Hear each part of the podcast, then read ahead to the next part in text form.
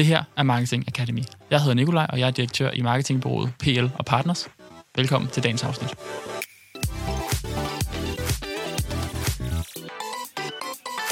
Velkommen til Marketing Academy. I dag der skal vi tale omkring segmentering på Metas platform med den her breakdown-funktion, som overraskende få egentlig kender. Og øh, vi skal tale omkring vores erfaringer med at bruge den her funktion til at skabe bedre resultater. Vi skal også tale omkring, hvordan det fungerer, og så har vi et par helt konkrete cases, både gode og mindre gode, øh, hvor vi tager nogle erfaringer med, som vi kommer til at tale lidt om, så du som lytter kan få noget helt konkret øh, med hjem at bruge til din egen, egen annoncering. Og til det, der har jeg Julie med, som er Head of Social her i BL. Tak. Og jeg har Rasmus med, eller Mogenstrup, eller Mogens. Kært barn har mange navne, det fandt ud af i sidste afsnit. Øh, og han er Head of Product her i BL, og sidder meget med, hvordan vi, vi arbejder på tværs af kunder med de her ting. Mm. Så først og fremmest, Mogens, hvad, hvad er breakdowns?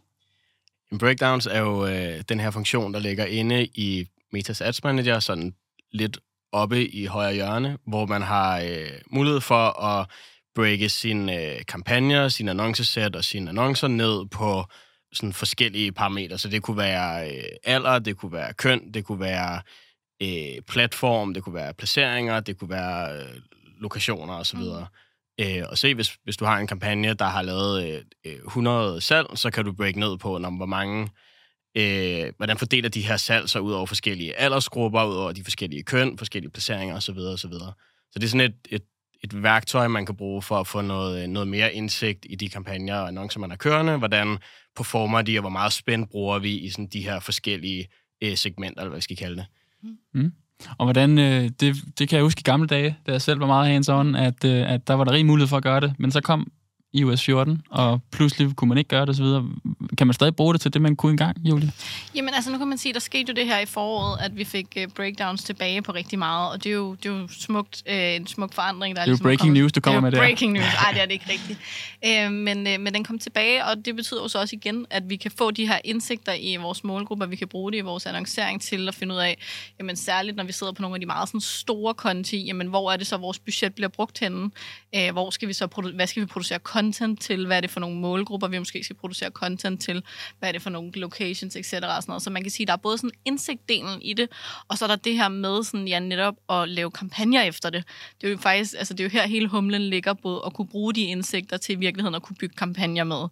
Øhm, og jeg har jo sådan, øhm, jeg har, været, jeg har været med en del år efterhånden, så jeg kommer også fra den gang, hvor at, øh, man sagtens kunne åbne en annoncekonto, og så var der 100 kampagner.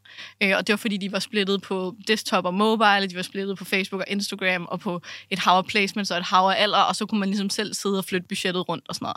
Og det er jo også fra før, at algoritmen var rigtig god til at gøre det. Der så man jo rigtig tit, at man fik levering nogle steder, hvor man slet ikke fik performance og sådan noget, så der var man nødt til at gøre det i gode øjne. Så skete der også det i mellemtiden, at Metas algoritme blev markant bedre, og vi faktisk kunne se os, når vi ligesom lagde nogle adsets sammen og sådan noget, vi gav algoritmen mere frihed, fordi den fik mere data, at lige pludselig så blev den nye best practice, det blev jo så netop at merge det mere det vi jo så ser nu, eller det som der egentlig hele tiden har været vores tese og tilgang, det er det her med, jamen de indsigter, som vi har, som, hvor vi er så high-level på nogle af vores meget store kunder, jamen kan vi bruge dem til at bygge kampagnerne på en måde, hvor vi kan outperforme algoritmen i virkeligheden.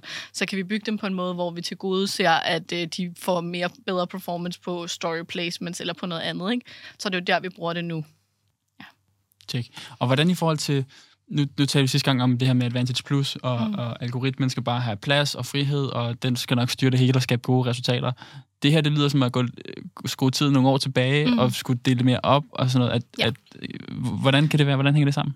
Altså man kan sige, det kan det hurtigt blive, hvis man bygger det på assumptions, og det er også derfor, det, er sådan, det skal være et ben i indsigter. Så det, det er den her, det er to lejre, hvor at du bruger de indsigter, du har, og så skal du selvfølgelig have data nok, fordi hvis de indsigter, hvis du har 10 purchases, og du har breaket dem ud på, på køn og alder, og så siger du bare, okay, så skal jeg bruge 80% af mit budget på mænd, og 20% på kvinder, så er det måske ikke sådan, øh, der hvor vi vil sige super retvisende, eller sådan, som du bygger. Men hvis du bygger det på mange, mange tusind purchases, eller mange, mange tusind, altså det er jo ligegyldigt, hvad objektivet i virkeligheden er. Men hvis du bygger det på et meget stort datasæt, så kan du lige pludselig gå ind og arbejde med, hvad er det så for noget content, jeg gerne vil bygge og sådan noget. Så jeg mm. tror, det er sådan en, man skal virkelig træde varsom med det her. Man skal ikke bare bygge øh, kampagner med forskellige segmenteringer, bare fordi man har en assumption om, at det virker. Man skal virkelig have noget data og tænke så godt og grundigt om, før man splitter mellem desktop og mobile og alt det her. Yes. Um, Check. Så det, du siger her, det er, hvis man, hvis man går bredt ud i sin annoncering, øhm, og, og lade algoritmen øh, bestemme, hvor budgettet skal defineres, og fordi mm. man, hvis man siger, man er en webshop, der optimerer til køb, så, så prøver den at finde de køb, der er billigst. Ja. Så kan man så bruge breakdown-funktionen til at, til at se, øh, ikke nok med, hvor mange køb har jeg fået, og hvad, mm. hvad er CPA'en, men også, hvilke, hvilke, er det Facebook eller Instagram, de kommer fra, eller er det mænd Ja. eller kvinder, og hvilken aldersgruppe. Og den indsigt, den kan jeg så bruge til hvad? Jamen, den kan du helt konkret bruge til, hvis nu, lad os nu sådan tage et fiktivt eksempel. Altså, vi har jo nogle kunder, hvor at det er langt flere køb kommer på for eksempel Instagram. Jamen, så det content, du laver, kan du lave, så det passer bedre mm. til den platform. Der er jo 16, er det 16 automatiske placements eller deromkring, så man kan sige, hvis hvis du normalt bare laver 1-1, eller laver 4-5, eller hvad du laver for nogle formater, og du så lige pludselig det går op for dig, at det faktisk er story, der performer sindssygt godt, men så skal du selvfølgelig lave det format. Altså du ved sådan, og så kan du også, hvis du nu ser igen, at der er en kæmpe overvægt, øh, der performer på et eller andet format, så tag den ud og lave en test med det, eller se sådan, kan det noget. Mænd og kvinder er jo også et rigtig godt eksempel. Øhm, jeg ved, vi skal snakke cases også, så jeg vil ikke tage det med allerede nu, men der er jo nogle rigtig gode eksempler også på, hvordan man ligesom kan få mere ud af nogle målgrupper. Altså jeg vil sige, der, der er jo, som, som Julie siger, der er, lidt, der er to, to måder at bruge det på, ikke? hvor den, den ene er der på det her med at sige, okay, jeg har nogle eksisterende kampagner, der har noget data i sig, som jeg kan gå ind og, og få nogle indsigter omkring, hvordan performer mine forskellige kampagner, mine forskellige adsets, mine forskellige annoncer, i, øh, ud fra de her forskellige breakdowns. Øh, og sådan er det her, hvis man så rent faktisk øh, tager det, og så mm. bruger det til noget, og laver, det kunne være et særskilt annoncesæt til story-placeringer, reach-placeringer, for eksempel. Øh, det er jo, altså det der med at have sådan mange adsets med forskellige placeringer, det er, jo- det er jo sådan lidt den der old school måde at gøre det på, og hvis du går et eller andet 5-6 år tilbage, så var det jo sindssygt powerful at kunne lave Mm. øh, nogle af de her sådan lidt mere nichede annoncesæt. Øh, det, det kan man ikke helt på samme måde, men man, man kan godt, som, som du siger jo, nogle gange kan man godt finde et eller andet lille hack og i situationstegn vinde over algoritmen. Ja. Men jeg vil sige, den, den måde, som jeg typisk bruger det her på, er mere på øh, indsigtsdelen. Mm. Så vi har nogle, nogle kampagner, vi har nogle annoncer, de har kørt i noget tid. Jeg kan gå ned, og jeg kan, break ned og se, hvordan har vi brugt pengene, hvor har vores konverteringer ligget, hvor har vi den bedste performance. Og så at bruge de der indsigter til, som du siger, Julie, om, hvis du bruger øh, 80% af dit budget på øh, mænd, og det er der, at din performance den ligger, nå, så, så, så giver det nok mening at twiste sine annoncer og sit content Mm. Hen i en retning. Øh, og det samme, hvis du bruger, hvis du har rigtig god performance på Mm. øh, stories, altså så, så som du siger, Jule, så giver det mening at arbejde mere hen imod at lave noget skræddersyet content til storyplaceringerne. Mm. Øh, lige med stories har vi faktisk også i flere cases haft øh, ret god succes med at tage det ud i sit eget annoncesæt, øh, og så kun køre stories og køre reels mm. i, øh, i, hvad hedder det, i et annoncesæt, og så have altså, noget helt skræddersyet content i 916, øh, som passer til, til, øh, til det format og det, den slags indhold, man normalt ser på de placeringer. Mm. Øh, så der, der, vil, der, vil, der har jeg i nogle, der har jeg nogle gange gjort det, og haft god, øh, god performance i at, at lave sådan en dedikeret adset til en placering. Men som udgangspunkt, så, så bruger jeg det mest til at få de her indsigter, Ja. og sige, okay, hvad, hvad retning skal vi arbejde med vores øh, kreativer og vores budskaber og så videre. Fordi der, der, der kan være vidt forskel, om det er til mænd eller kvinder, at du, Mhm. du bruger det meste af dit spænd, eller om det er til en ung aldersgruppe eller en ældre aldersgruppe, øh, om det er øh, meget Facebook, eller om det er meget Instagram. Der, der kan være ret stor forskel på, hvordan du skal sætte dine annoncer sammen. Og der kan man få nogle, nogle virkelig værdifulde indsigter i, øh, i de her breakdowns. Ja, jeg tror også, nu hører jeg sådan lidt mig selv sådan være mega fortaler, og jeg tror sådan, jeg, altså jeg er virkelig der, hvor det, sådan, det kræver rigtig meget skala. Altså det kræver sindssygt meget skala at lave de her breakdowns, og man skal altså virkelig træde varsomt. Så hvis man sidder med et lille annoncebudget, så er det slet ikke her, man skal kigge. Altså det er, når man er oppe i at bruge, øh, jeg har lyst til at sige flere hundrede tusind hver eneste måned, at så er det, der er noget at vinde i, måske at tage noget ud og lave nogle andre kampagner og gøre det anderledes på den der måde og break det ned i ens segmentering. Og ellers så skal man i virkeligheden bare bruge indsigterne. Øhm, Mm. Det skal jeg super god mening. Jeg har faktisk en case med, som, øh, som et lavere budget end det, kunne finde nogle ret spændende indsigter, så det Okay. glæder mig til lige at, at, at vende på. Men jeg tror, der er ret i, at, at øh, det er klart, hvis man vil, hvis du bruger dine data meget ned jo. Så hvis, lad os sige, at din aldersgruppe er relativt ligeligt fordelt fra 18 til 50 år, og sige, det, det er ret åbent. Så ja. det er klart, at du dividerer lige dine data med, med ret mange, med, med 4-5 stykker, for at se hvert andet segment, og så ud på mænd og kvinder også. Så hvis ikke du, så hvis du er nede og kigge på, om vi har fire konverteringer i det her segment, og syv i det her segment, så har du slet ikke dataen til, at det giver værdi, så der, der, der synes jeg, du er fuldstændig ret i det. Hvor tit oplever I, at man, nu taler vi om, at man laver breakdown, man kan se 80% af budgettet går til mænd. Som regel ser man så også, at nogenlunde plus minus 80% af konverteringerne ligger der. Hvor tit ser I, at det måske kun er halvdelen af konverteringen, der ligger, selvom 80% af budgettet er gået dertil. Så algoritmen har, har, har skudt forkert, hvis man kan sige det. Mm. Oplever man det nogle gange, ofte, sjældent? Du får lov at starte, Julie. øh, altså, jeg vil sige, øh, der, er jo, der er flere typer breakdowns, man kan lave, og jeg tror, at der, hvor jeg ofte i hvert fald finder, når jeg laver audits og sådan noget, finder en rigtig lavt hængende frugt, det er på budgetfordeling dag til dag. Okay. Æ, øh, rigtig mange har jo nogle, altså for eksempel både ugedage og alt muligt, hvor de bare kører sådan et daily budget, og så ligger Facebook egentlig bare og placerer pengene plus minus 20 procent.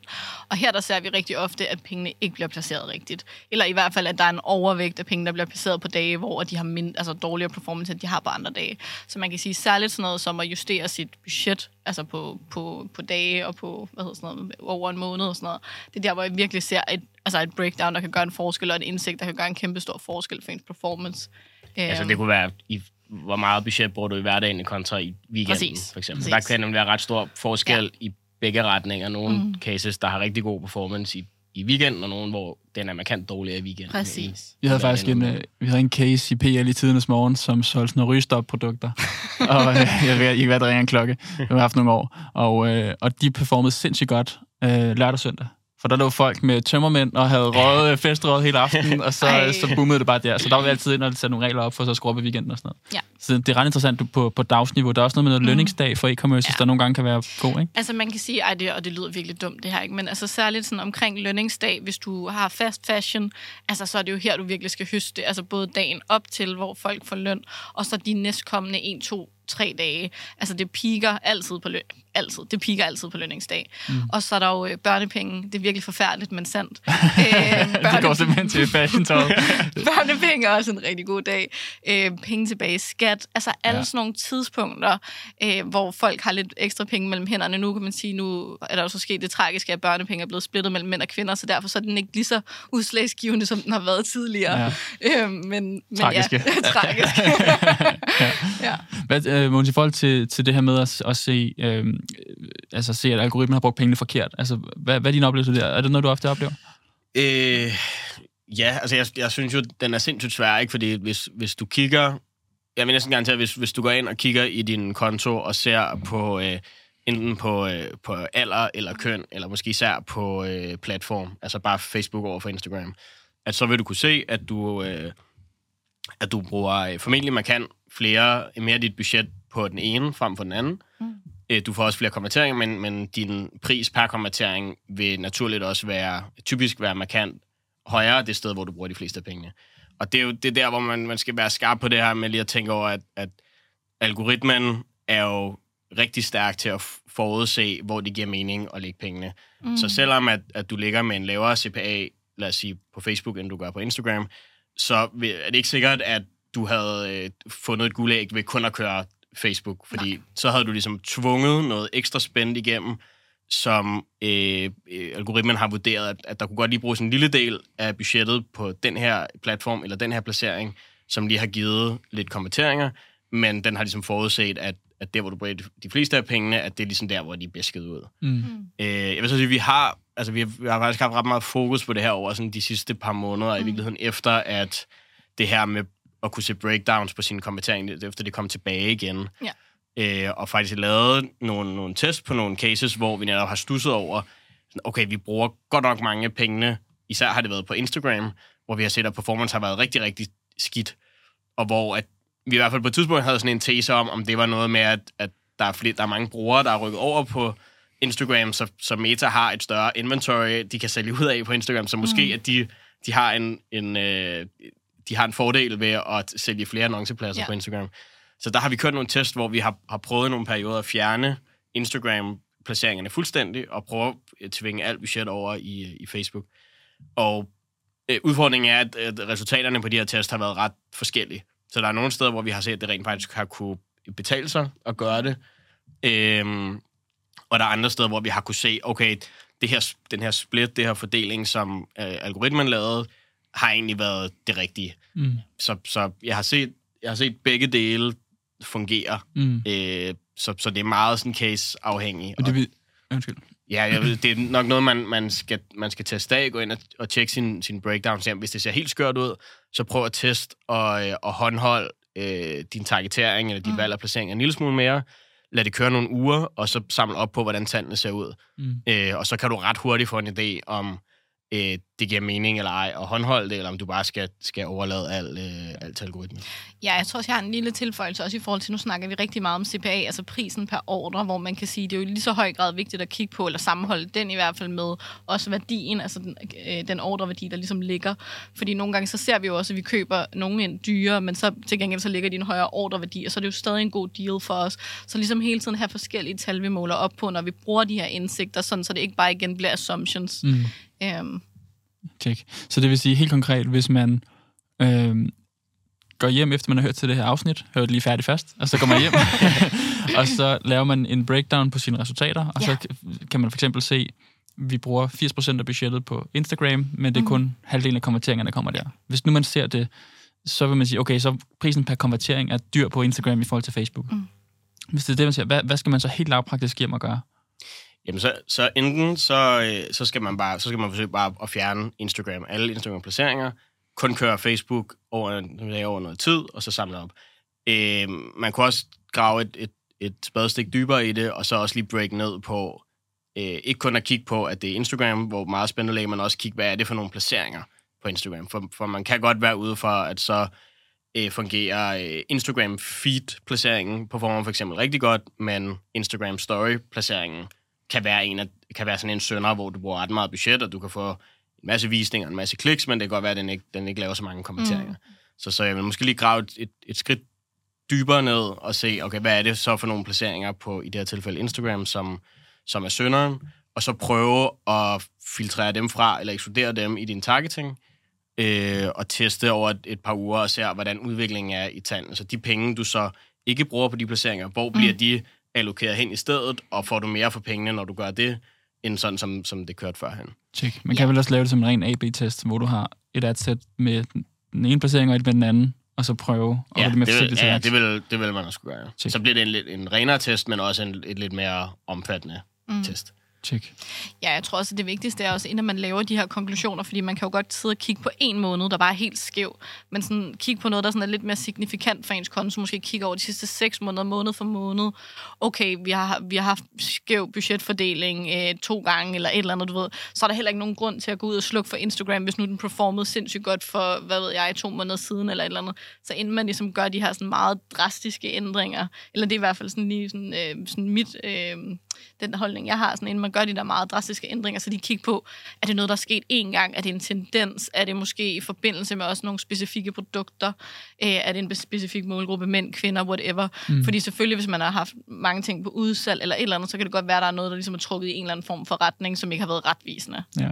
snakker vi, vi snakker Facebook, vi snakker Instagram osv. Øh, jeg vil sige, som, som default normal, der vil jeg altid køre alle placeringer. Ja. Men en, en placering, som jeg ret hurtigt, hvis vi starter en ny kunde op, vil, vil kigge på, var øh, Audience Network. øh, som er forfærdelige sådan- Audience ja, som jo Network, er ja. det her sådan miskmask af forskellige underlige placeringer i forskellige mobil-apps og sådan noget, øh, spil og Tinder-apps og alle mulige ting og sager, som, som ret tit bare er sådan en, der ikke rigtig giver noget performance, og det er heller ikke så tit, der bliver brugt særlig Nej. meget spændter, men det er typisk sådan en ret tidligt ind i et, et samarbejde med en ny kunde, så vil jeg lige tjekke, okay, hvor mange penge bruger vi i vores kampagner på Audience Network, og øh, giver de noget? Og hvis, hvis de giver noget, så kan man overveje at beholde den, men hvis man kan se, at de ikke giver noget, så vil jeg fjerne dem med det samme, fordi der er også noget, der kan også være noget brandingmæssigt for mange, især sådan større brands, der ikke mm. synes, at det er fedt, at de øh, kommer op i Tinder, eller kommer op som sådan en sponsored video, når du har opnået en eller anden quest i et mo- det kunne være. så, så det er sådan en, den vil jeg altid lige holde, holde øje med, fordi det er meget sjældent, den giver konverteringer, så hvis man ikke slår den fra på start, så vil jeg i hvert fald lige efter en, et par uger eller en måned, så vil jeg lige tjekke op på den, om den overhovedet giver noget som helst, og hvis den ikke giver, så vil jeg bare skrotte med det samme. ja. Fuldstændig. Du havde en meget point, god pointe før, Julie, i forhold til det her med, at, øhm, at en ting er at kigge på, hvor mange konverteringer får vi for eksempel på de forskellige segmenter, men noget andet er så for eksempel konverteringsværdien. Ja. Og der er også øh, masser af annoncører, som ikke kan måle slutkonverteringen i Mm. deres konto. du kan tage B2B-cases, de ja. måske bliver målt på leads, eller på at booke møder, eller den stil kontaktformular. Men om det, om det bliver til en kunde, er det sjældent, de har den data, og om det også bliver til en, øh, en, en øh, for stor en ordreværdi og livstidsværdi, der er på den mm. kunde, kan også være svært. Øhm, og jeg ved, vi har i forhold til at tage konkrete cases med, så synes jeg, vi skal, vi skal tage hold på det nu. Du har en case, Rasmus, en lead gen, lead gen case, hvor at, at det her egentlig, det her element spiller ind, ikke?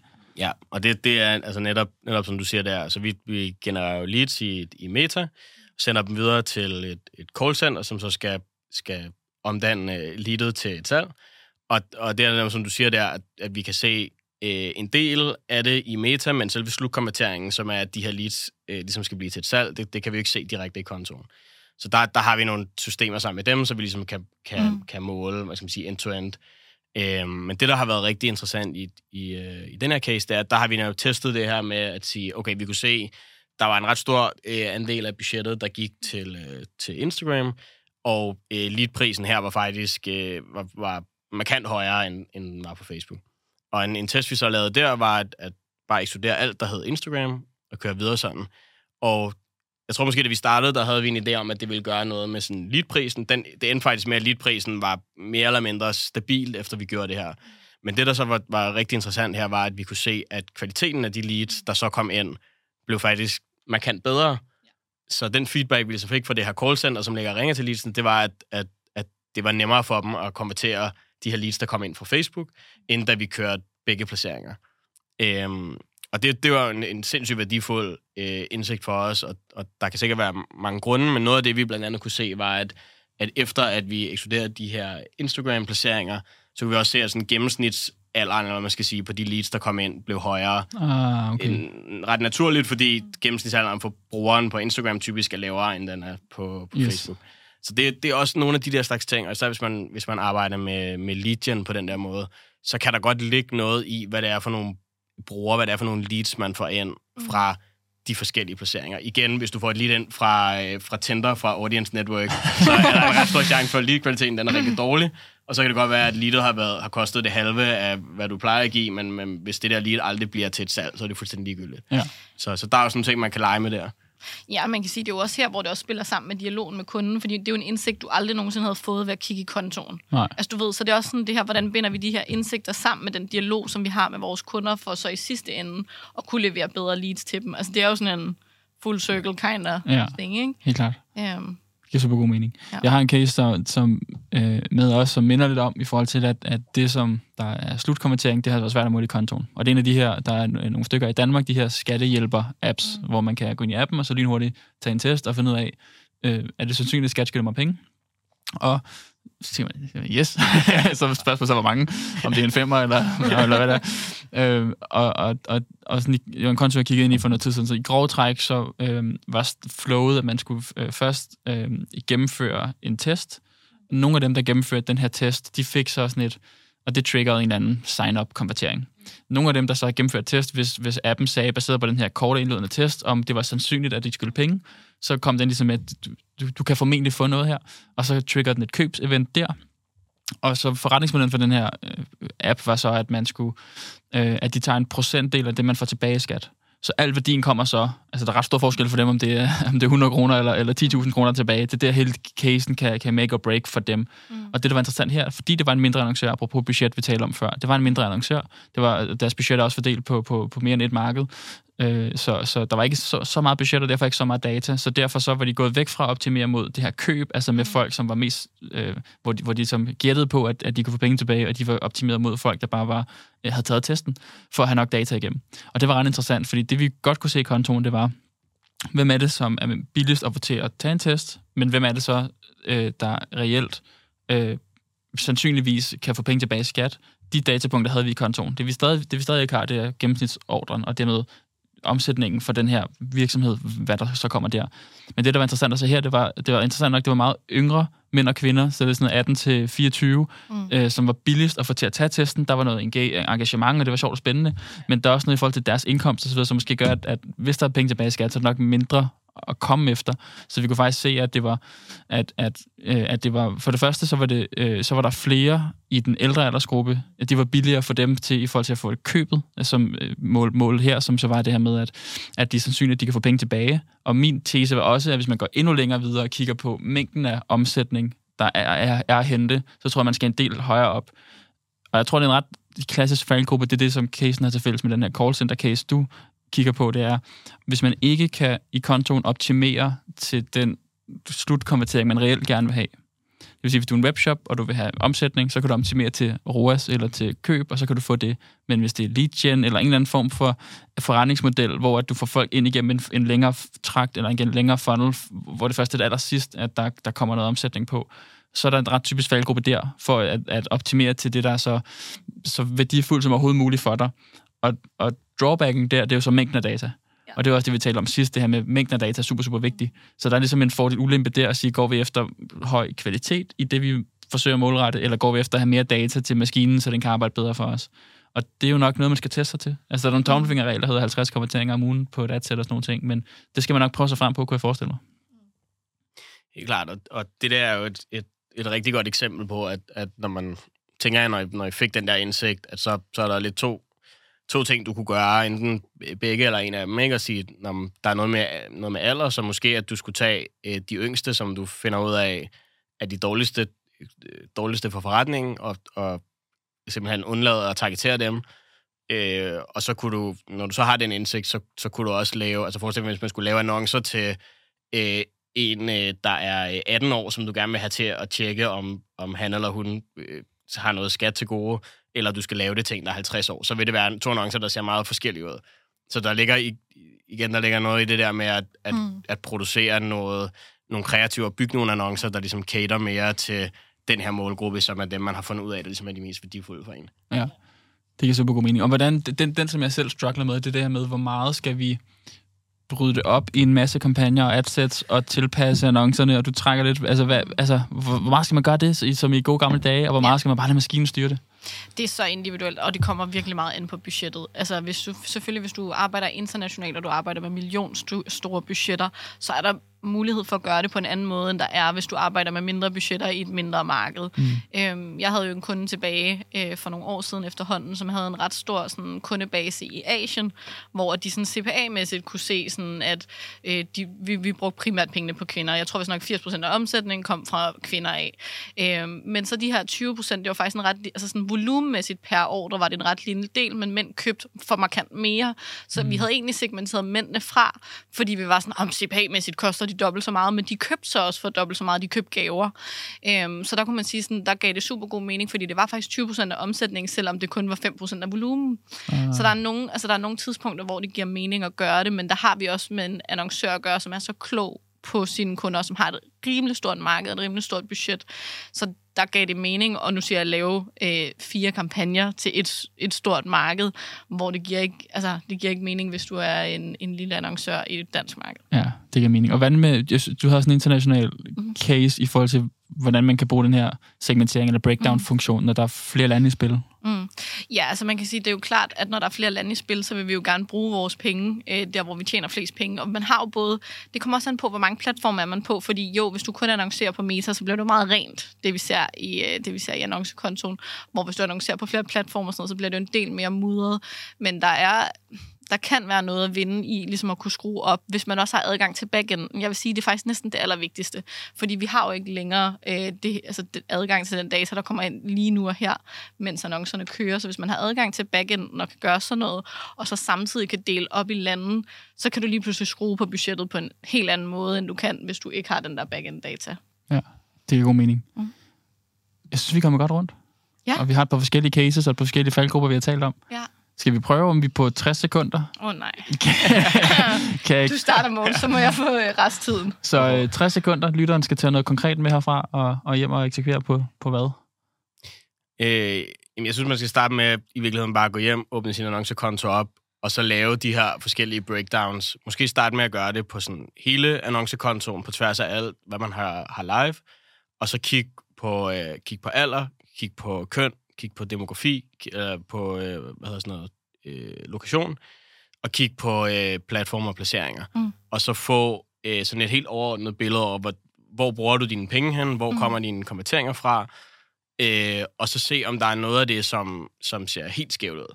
Mm. Og hvis det gør det, så, så er der de her, øh, så er der de her to ting, du kan gøre. Altså enten så kan du øh, gå ind og, øh, og justere i din annoncesæt, så du øh, targeterer anderledes, end du gjorde tidligere, eller også så er der det her med at tage de her indsigter, og så bruge det til sådan i dine annoncer, ligesom at ja. skræddersy dem rettet mod, øh, hvis du bruger alle dine penge på øh, en ung målgruppe, så kan du øh, så kan du ligesom målrette dine annoncer til dem. Hvis du bruger alle dine, øh, al, meget af dit budget, og får mange dine konverteringer fra en specifik platform eller en specifik placering, så kan du skræddersy noget content, der ligesom passer mm. dertil. Øhm, så det, det, vil, det vil nok være det, jeg vil starte med at gøre. Jeg er meget enig i, uh, din, uh, i dine to handlemuligheder. Altså, jeg gør jo, altså, det er bare fordi, jeg elsker det, men jeg trækker det jo altid ned til Excel, fordi så kan jeg omregne det til procentuelt, og så kan jeg dele det op på for eksempel 1, 2, 3 måneder. Så det er bare sådan, jeg synes, og det er bare sådan helt for egen regning, men jeg synes godt, det kan blive meget rodet ind i annoncekontoen, og man kan sidde sådan og dage frem og tilbage, sådan, så jeg hiver det altid ned til Excel, og så sidder jeg og laver nøjagtigt den samme øvelse. Check. Ja bonus ting. Tjek, hvor mange penge du bruger på Audience Network, ja, og så skal du formentlig uh, skal slå, det, slå det fra. Ja. ja. Tjek. Kanon. Mm. Jamen, uh, tak for, for jeres tid i dag, og uh, jeg håber, I fik en masse ud af det derhjemme også. Vi, uh, vi ses næste gang. Tak, fordi du lyttede eller så med. Hvis du har nogle spørgsmål til det, vi taler om i dag, eller noget input til noget, vi kan gøre bedre, så ræk endelig ud til mig på LinkedIn eller på vores hjemmeside på plpartners.dk.